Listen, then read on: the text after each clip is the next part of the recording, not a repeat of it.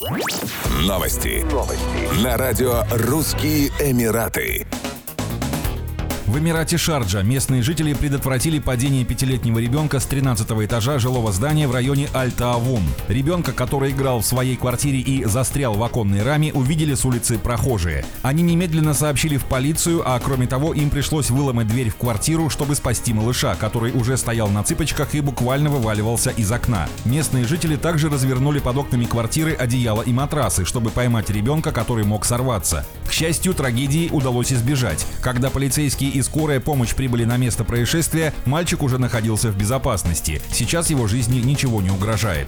Нужно отметить, что полиция ОАЭ неоднократно обращалась к родителям с наставлениями о необходимости постоянного присмотра за детьми, в частности у бассейнов и на пляжах, у открытых окон и балконов. Самыми частыми причинами внезапной гибели детей и подростков являются утопление, удар током или раздвижными дверями, а также падение с высоты.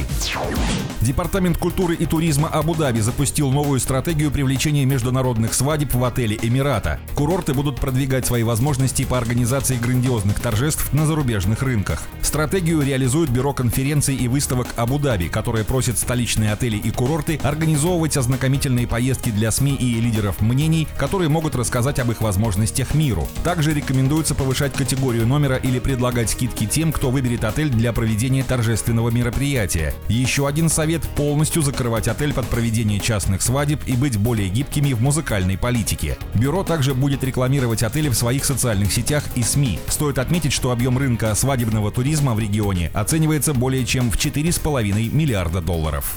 Еще больше новостей читайте на сайте RussianEmirates.com